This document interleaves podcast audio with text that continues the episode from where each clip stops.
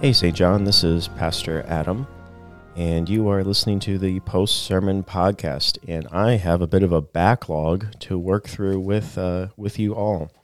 So, what I'm going to do is kind of go in reverse on some sermons I need to catch up on with our listeners. And I'm going to start with this past Sunday uh, with Epiphany 2, uh, the John 2 reading with water to wine, work backwards to the baptism of our Lord, and then I'll give some kind of commentary on the Christmas Eve and day sermons. Um, but with that, let's head into uh, our sermon from this past Sunday, Epiphany 2. Now, uh, John chapter 2 is a classic sort of reading during Epiphany, especially it's Jesus' first miracle. I'd even encourage you to open up in, in your hymnal and look at the Epiphany hymns and just see how many of them reference this miracle. And John even gives uh, some highlight there that this is Jesus revealing his glory and that the disciples believe in him and uh, John is doing a lot of uh, cool things, uh, of course, with his gospel. Uh, but before us, we kind of look on in wonder at our Lord and what does he come to do? And even little details like making sure that there's enough wine at weddings. Jesus seems to care about that too. Now, uh, one of the challenges with uh, the reading is it's a reading from John, which is a challenge on its own because John, I mean, he if if you measure out a sentence of John, let's say it's 12 inches worth of words, I mean, John will turn it into a mile of meaning. And that's just how it is with John. And it's one of the, the joys of reading John and studying John, but trying to come up with a specific message in a condensed amount of time with a coherent theme. Oh man, uh, John's going to give you too much to work with. And that's how I sort of felt uh, looking at this reading. It's been some time since I preached on John 2 uh, with the water to wine and so I was just excited to get back into it. And and even in my uh, my study, I just picked out one or two commentaries to look at because they were already going to be way more than was needed, if you will, to accomplish the task of a sermon because it'd be too much to say. You know, all the details, you know, are are saturated with meaning, or at least that's kind of how John seems to write for us. And so that's why I approached the sermon the way I did by organizing it with, hey, I'm going to reread through the reading and just make commentary on on sets of verses with the intent of having a coherent theme. And that's why I worked through the idea of the grayness of things. That just we look at the the weather, what's going on, seasonality, sadness, sorrow, and how grayness just makes it ah just worse. And that this story, it's it's a story of of a wedding, of joy, of warmth. And the story colors our lives because we have the word become flesh, who's become flesh for us. Uh, so working through the sermon, I um, I wanted to uh, highlight a, a, few things. In the first section, look at verses one and two, uh, to show that Jesus is a minor character. You know, usually we think of uh, the gospel reading, we stand for it, we're going to hear about Jesus, and yet he's in the background. I mean, he's in the back room, right, with the the waiters and caterers. And instead, John is putting this wedding in the forefront and already you know our interpretive uh, sensibilities are are uh, thinking of okay Christ the bridegroom and the church the bride and and the foretaste of the feast to come and all these sorts of things. Um, John will put these images and ideas in front of us and immediately allow our minds to wander in wonder. And that takes me to one of the questions that we got for today's sermon, and it deals with just the fact about the wine. Uh, does it portend to the wine at the Last Supper? And the answer is going to be sure, with uh, sort of maybe a question mark or just sure exclamation mark. You'll notice in John's Gospel, you don't get these, you know, full full expositions like on the sacraments. I mean, you get like some some baptismal uh, like talk in chapter three with Jesus and Nicodemus, but you don't get a Last Supper scene in the upper room. You get a bunch of other stuff that happens in the upper room, but you don't have the institution of the Lord's Supper. Uh, some wonder because you know John wrote his gospel later in the first century, and so the other gospels are already bouncing around, and so John doesn't need to give further discussion here, but rather you just notice in John's gospel, there's just sacramental language and imagery just embedded throughout. And so any Christian reading John's gospel is going to be doing exactly what this person did with their question.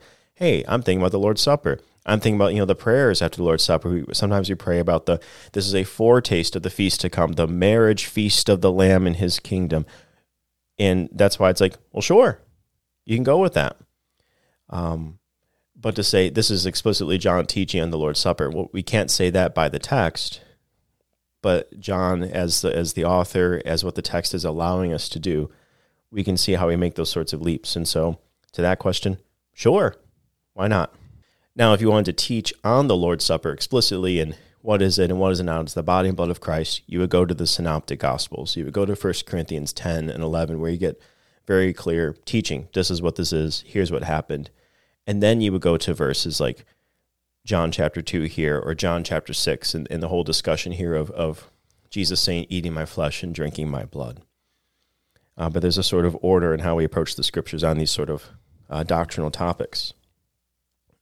Uh, continuing on in the sermon, uh, the next section was verses uh, 3 to 5. And I brought up the, uh, the incarnation.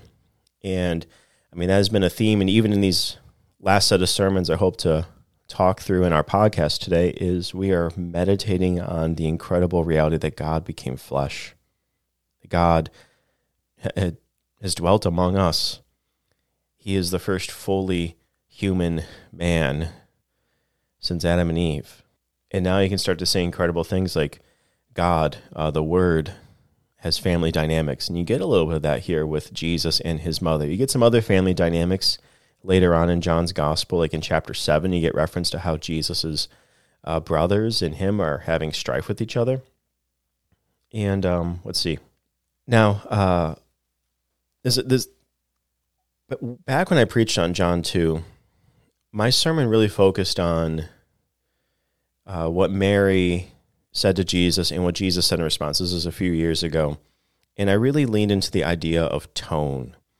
And that gets into our second question that was submitted, and that is, um, I like this. Uh, do you think there was a lilt in Jesus's voice as he responded to Mary? And uh, I did have to look up lilt and remember what that meant, but the idea of a, a sort of gentleness to his response, almost sort of a pleasant or maybe some rhyme or rhythm. And I'm going to tell you, as having to read that reading aloud to the congregation on Sunday, it was how do you uh, put some tone to when Jesus says to his mother, woman, and how that term gets thrown around and uh, it can come across as offensive. And maybe that was, I'm guessing, part of the thought behind the question here that is there a sort of playfulness or gentleness or softness to the word when Jesus says to his mother, you know, Woman, what does this have to do with me? Um, I didn't get into that in this sermon. Um, I, I focused on in the sermon how Jesus is talking about his hour that is yet to come. And he speaks about this throughout uh, the gospel. In, in John 12, he talks about, you know, when the hour comes that he will be lifted up from the earth, you know, on the cross. And then finally at the cross, John 19, it is finished. And who is standing there? His mother. Years ago, when I preached on John 2 and I dealt with tone, I dealt with this this word here, woman, and it's the Greek word gunai. And I leaned into that word because that word occurs here in John 2. And the next time it appears in John's gospel is in chapter 19 at the cross. Jesus sees his mother and he sees the disciple whom he loved. He sees John the apostle. He looks at his mother and says, Gunai, woman, behold your son. And then to John, you know, behold your mother. He hands off his mother to John, his friend, because all the brothers, all the family have abandoned Christ. And so Jesus relies on his friend John to care for his mother. And in a new sort of familial way. I think looking at Jesus at the cross in his use of gunai, woman, there, it definitely shapes Jesus' use here in chapter two, and especially in, the in the context when Jesus says, "My hour has not yet come." I mean, Jesus is thinking about what he has come to do: fulfill the Father's will, do what the Father sent him to do, and that is to die and to rise. That's always on his mind, even here at a wedding, way back in John two. Um, and so I, I appreciate the the question here. You know, is Jesus is he coming across as a jerk or not? And no, he's speaking to his mother and sort of rehearsing how is he going to talk to her as he's hanging from his cross, as he hangs from the cross for her and for John and for all of us. Now, back to the sermon I preached on Sunday. In that part, verses three to five, I'm more focused on, you know, what, what's Mary doing? And she's reminding Jesus, hey, they have no wine. I I know who you are. Right? We can we can figure this out and not let there be the, all sort of social shame and embarrassment. And, you know, there's a lot of um, just cultural expectation here of how you would hold a wedding feast, and you don't run out of wine. I, I liken that to how we go about prayers as Christians. Part of our prayers, and you see this throughout scriptures, of reminding God of His promises, reminding um, who God, I know who you are, and um, and and this is what you promised to do. Uh, you are a God who's merciful and compassionate, and and even just simply, God, you created all these hours and minutes. You created our small spans of life. Please don't forget us. You don't forget the sparrow. Don't forget us. Remember us. Because if you don't remember us, we got nothing going for us. I think there's a sort of uh, instruction here we have from Mary of how we go about approaching our Lord in prayer and reminding Him of He's our God, He's our Creator, and He cares for what He has created. The next group in the sermon is verses 6 to 8. And in these verses, you get the, the miracle itself, the instructions from Jesus, you know, fill the jars. They were filled to the brim, draw some out, take it to the master. And um, I lent, I leaned more into the idea of just the amusement of this is the first miracle. I mean, Jesus turns water into wine, gallons and gallons, probably about 150 gallons of water, 150 gallons of wine, and and why? And uh, this may make some with sensitivities uncomfortable, and yet our, our God, He cares about His creation, and there are beautiful gifts and delights of creation, like like a good wine. of course, you know, moderation and all these things that scripture reminds us of, but God cares about these sorts of things because he's come to save his whole creation. He hasn't just come to save souls, he's come to save our bodies, he's come to save all that he has created. And he delights in these things and can find recreation in them too. Now, uh, with uh, these verses here, you can imagine as soon as John starts dropping numbers, you know, there's six jars, here's how many gallons they hold. They used to be used for the Jewish purification rites. Oh man, you can imagine how the commentators and the church fathers just, they are roaring with meaning and explanation. It's this and that, and the six days of creation, or it's an incomplete number. Look, it's the Old Testament Jewish purification, and now it's being fulfilled in, Christ, and on and on you go. And what does it mean it's filled up to the brim? And there's all sort of interesting interpretive uh, ink that has been spilt. But I did want the sermon to progress and end at some point. Uh, but again, that's kind of how John's gospel is. Uh, he gives us a, a, 12 inches of words that have a mile of meaning. And um, for here in these verses, I just wanted to highlight how our God delights in his creation, uh, even down to making sure that there's enough wine for the wedding verses 9 to 10, this is where the scene shifts away over to the uh, master and the bridegroom. And this takes us to the final question that I got for this sermon about the significance of hey, we get the locale, it's Cana in Galilee, but we don't get any other characters' names. I mean, Mary and Jesus, but we don't get the name of the bridegroom, the name of the bride, the name of the master, and any sort of uh, significance to that. And again, we're in John's gospel, so it's maybe uh well, I don't know, sure is kind of the feel. And that's what I tried to lean into with this part of the sermon is yeah, this unnamed master, this unnamed bridegroom. And it's maybe it's like a is a bad example because it's a, a different sort of situation, but you think of like Hamlet, you know, the play, and you have, you know, often Shakespeare will do, you know, a play within a play.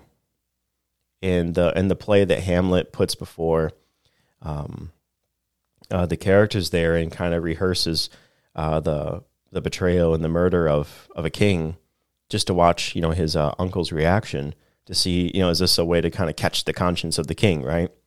Uh, this is not a story about murder, right? It's a, it's a wedding, but I'm I'm I think it's kind of cool that we can kind of see a rehearsal of Christ and his bride, the church. And the the prophecies from Isaiah about the feast and it is an unending sort of feast and you're not going to run out of wine. Just not God won't tolerate that sort of thing. There'll be no more strife and no more fighting and no more death. God will not stand for that on his mountain in his new creation. I liken this to the parables, which you don't get in John's gospel. And so, mentioning the parables here, um, again, another kind of characteristic of John is you don't get parables. And just as we kind of see John using sacramental imagery and language without him teaching explicitly about the sacraments, you don't get the parables. And I thought, well, John would probably assume his readers were aware of Jesus' parables, just as we are. And how often those parables have characters like masters of banquets and bridegrooms and inviting people to the feast and, and weddings and all that. And how the parables reveal this is what God has come to do. He's come to put the world to rights. He's come to rule and to reign and to save. He is the king.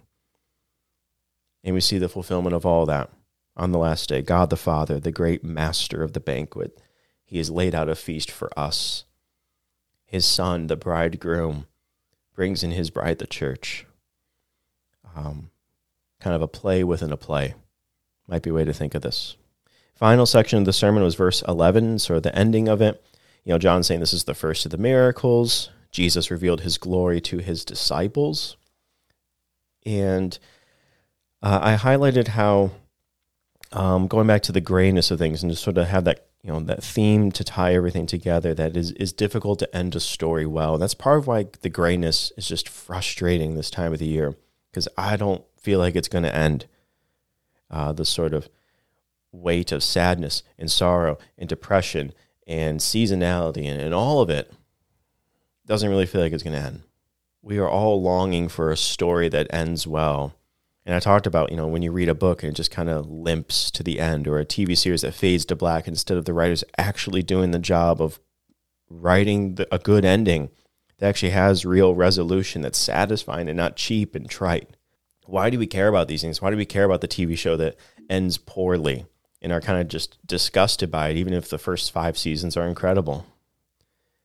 It's because within all of us, we want the story of all things to end well. We want the grayness to end. And our God is going to bring that story to completion in his son Jesus. It's beginning here at a wedding in Cana in Galilee. It culminates in crucifixion and resurrection of the Word become flesh and as characters of the story here, awaiting Jesus to return, we trust our God's going to bring real resolution, a real good ending. But here it's beginning. And that's the word I highlighted in this part of the sermon with beginning. Uh, the English Standard Version had uh, this is the first of the signs of Jesus, and you can read it that way um, in translation, but it's the same word as John 1 1 in the beginning. It's arche. It's the Greek word. That same word occurs here in chapter 2:11. This is the beginning of the signs of Jesus. And this is part of the structure of John's gospel. Is you get seven major miracles culminating in chapter 11, the resurrection of Lazarus. And you talk about play within a play and rehearsing, read John 11 again, and just all the stuff of Lazarus has died. He's been in the tomb for several days, meaning he's really dead. There's no resuscitation going on here. Uh, they get to this. They get to the tomb, and it's a cave. And just very simply, there's a stone that lay against it. A rehearsal of the real resurrection to come in Christ. A rehearsal of our resurrections on the last day. I mean, this is why John's gospel is so fun. This is also why it's, oh man, you get a John reading to preach on what do you talk about and what do you not talk about. So that was kind of the way I approached the sermon this past Sunday, and I appreciate the the questions that came in about the sermon, and I wasn't surprised that there would be questions here.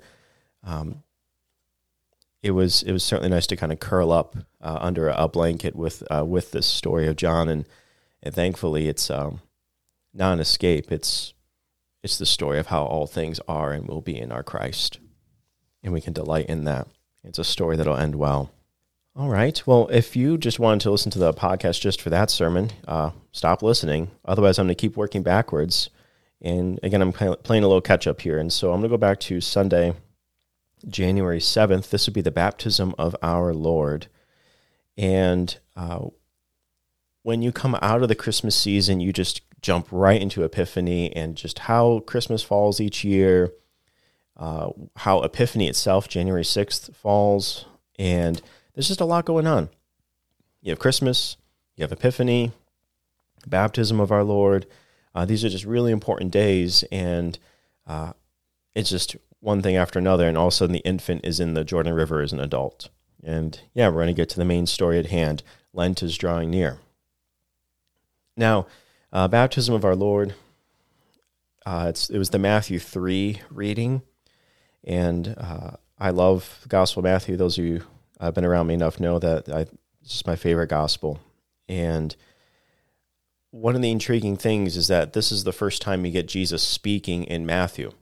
Right? This is the, you know the gospel about Jesus, the son of Abraham, the son of David, and you get uh, the the birth narrative. You get the the Magi. You get the flight to Egypt, and Matthew's kind of building this Old Testament case of all these prophecies that he's fulfilling. And finally, beginning of chapter three is John the Baptist's ministry. Right, all camel haired and locusts and honey, and uh, repent and all this. Prepare the way of the Lord these verses come right after the introduction of John the Baptist. And so, one of my hopes with the sermon was to remind us of the context of Matthew 3. We're reading the last four verses. You know, it was verses 13 to 17 were the reading of chapter 3, but we've just been introduced to John. And John always prepares the way, and not to lose sight of that. Uh, but also, to look ahead to chapter 4 1 it's one of my least favorite chapter breaks in all of scripture and again the chapter breaks and verse numbers they were added later on they're they're helpful to navigate but sometimes we we treat them as sort of walls to each other the spirit that jesus receives in his baptism then in chapter 4 1 leads jesus into the wilderness to be tempted i mean there is such a connection between the beginning of 3 the baptism at the end of 3 and then into chapter 4 into the wilderness uh, god is afoot God is at work. And here is his, what his royal rule and reign is going to look like. And Jesus is replaying the Old Testament and he is fulfilling it in a way that no one in the Old Testament could prior. In his baptism, Jesus is, is Israel reduced to one. And just as the children of Israel failed in the wilderness, or unlike the children of wilderness, uh, unlike the children of Israel that failed in the wilderness, here is Israel reduced to one who is actually faithful and can endure the temptation and defeat the tempter himself. Now, end of chapter 3. Jesus arrives, and these are his first words Let it be so now, for thus it is fitting for us to fulfill all righteousness. Uh, I mean, these are the first words uh, from Jesus in Matthew's gospel. And I wanted those words to sort of stand before us and and allow us to meditate on, on the meaning and depth that is there. Why has Jesus come? The angel tells Joseph in chapter 1, uh, you'll call his name Jesus, for he will save his people from their sins. I mean, that's what the name means. The Lord saves. And part of that saving work is to fulfill all righteousness. And often when we think of the word righteousness, we're thinking in terms of uh, we are not righteous because we are sinful. Jesus will pay for our sins or the kind of the law court imagery of you know we are now declared not guilty because Jesus is guilty on the cross or Jesus is our eternity and he fights for us and he defeats uh, the prosecuting attorney of the devil. I mean, all these are fine ways and scriptural ways to speak of the gospel event. What I wanted to do with this sermon was invite us to think even more fully of what does righteousness mean. God is yes come to save us from our sins and to make us right with God in that sense God has come to make all things righteous, to put all things back into order. And that even includes how we are with our bodies. Uh, a lot of the sermon focuses on language of body and how we are just not right with ourselves. And there are a lot of obvious connections and connotations and, and realities that we can see about just how we are sort of at war with ourselves, our bodies, our minds, things are just breaking down or things are in a disjunct sort of way. Jesus has come to make all righteous. He cares about your body. Um, this is what he's come to do. Let it be so now, for thus it is fitting for us to fulfill all righteousness. At Jesus' baptism, he becomes, uh, in one way, the sin bearer, or he's begun to be marked by his Father. This, this is my beloved Son. This is the one who's going to put it right. We're going to hear the Father proclaim uh, this coming Sunday, Transfiguration, about this is my beloved Son, and we're going to get a little more from the Father there. What about him? Listen to him. Jesus has come to fulfill all righteousness. He stands in the place of sinners. He stands in our place. John's right. I don't you don't need to be baptized. I need to baptize you. You uh, need to baptize me. John's right. And yet Jesus has come to stand in our place. He's come to make all righteous. He's come to restore our bodies. We'll no longer be at war with ourselves. We'll no longer be at war with one another. We'll no longer be at war with God. Those are some of the ideas there I wanted to get across in the sermon. And to do that, as I'm looking over the manuscript again, it's uh, I, I like the idea of imagining John post baptism, where he's back at his apartment and standing in front of the mirror and um, kind of reflecting on having baptized Jesus. But even more so, when John looks in a mirror, he sees himself. He sees what's wrong with him. And that what he sees in, in, his, in the mirror makes him uncomfortable. And then for us, when we look in the mirror, we are uncomfortable because we know we are not right with ourselves. Sometimes we speak of the law's work as a mirror and how it accuses us and exposes our sin, and this is true. Uh, but also, we look in the mirror and we are we are pretty good accusers of ourselves. We know how to prosecute prosecute our own case against ourselves. Jesus has come to make it all right, to make you right even within yourself. He has come to fulfill all righteousness for you. And finally, I want to run back to Christmas Eve and Christmas Day. I never got an episode out about those sermons, and I'm not going to break down each of them. But rather, I would encourage you all to, uh, if you hadn't, or you just, you know, you heard one and not the other, to listen to both sermons uh, together. Uh, one of the great things I, I've, I find in preaching and as a joyful opportunity is to get to preach Christmas Eve and Christmas Day. In recent years, you know, with vicars, I'll, you know, I'll give them Christmas Day, and you know that kind of makes sense. You know, we're sharing preaching responsibilities, and uh, that's part of it is I don't always get to preach when I want to. Uh, this year, uh, just with how planning and calendars went, uh, it, it looked like you know I I want to I've missed preaching Christmas Eve and Christmas Day. I'm going to do them both together. Why do I enjoy it so much? Well, I'll give you a few thoughts and maybe some encouragements for you. Uh, one is Christmas Eve tends to focus on Luke chapter two, you know the the Christmas story, uh, shepherds in the field, at the stable, Mary pondering these things. You know, there he is, the child, wrapped in swaddling cloths. And to work through the Christmas story once again and sort of the narrative beats of it. And so when Luke looks at the Christmas story, he's looking at it, if you will, from below. He's, you know, kind of standing on earth, looking at the events, right? Luke is just kind of meticulously writing down the details as he does. And it's good to see all that and to hear the angels proclaim to shepherds, you know, and, and imagine us standing on earth looking up at the angels. There is peace on earth. Glory to God in the highest. Peace on earth, right? Um, and that it really is happening here in a very earthy and real sense. That's kind of the aim of a Christmas Eve sermon and service. It, it, Luke 2 kind of grounds us, if you will.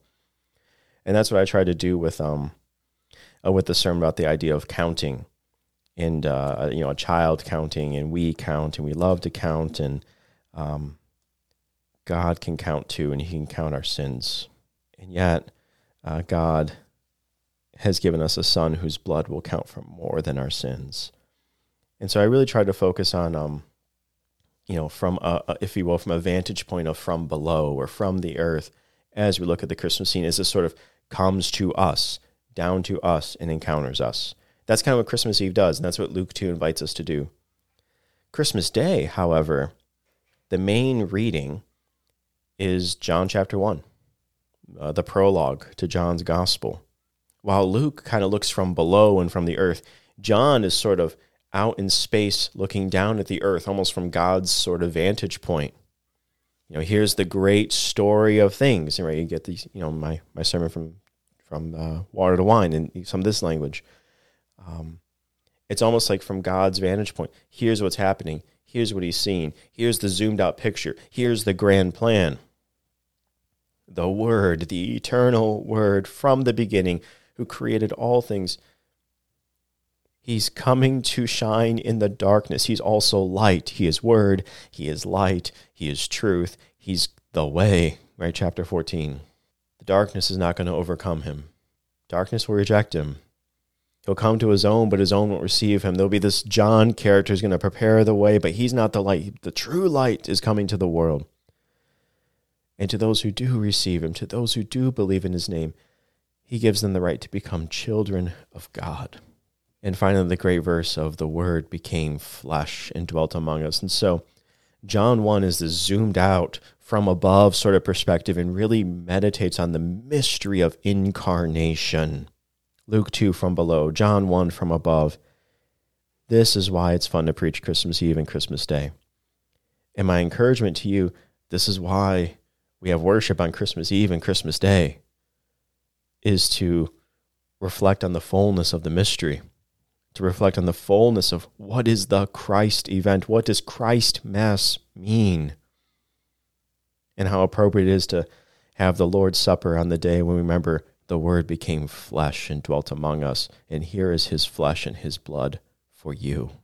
I used uh, an image in the Christmas Day sermon. Um, it's from an artist named uh, William Congdon, uh, Black City on Gold River, and I kept returning to that image in this idea of kind of crumpling up the image and unfurling it. And I haven't listened to the recording, but you might actually hear that noise as everyone kind of crumbles up their thing and, uncrumples it. And um, we think of what we've done with the creation and we can't fix it no matter how much you try to smooth it out. We have so damaged the thing. And you get a little more story about, you know, why Congdon makes this piece of art. Um, but our our Christ is actually going to come and make all things good as new. The word become flesh is going to fix it all. Crucified and risen. This is the grand story again.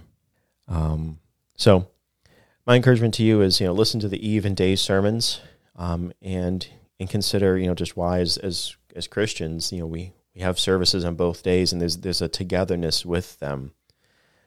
So uh, what are we 30 minutes into recording here? I hope we're all sort of caught up now with uh, the podcast. Thanks for your patience uh, with this time of the year. Um, yeah, we'll kind of to be back to our regular routine. Lent is coming, you know, uh, Ash Wednesday is February 14th. This Sunday we have Transfiguration, and then we enter into the Sundays of pre Lent. So, uh, blessings to you all. And, uh, oh, yeah, we have a website, stjohndublin.org. Listen to the sermons, podcasts, whatever the credits are, all those. All right, see you all. Bye.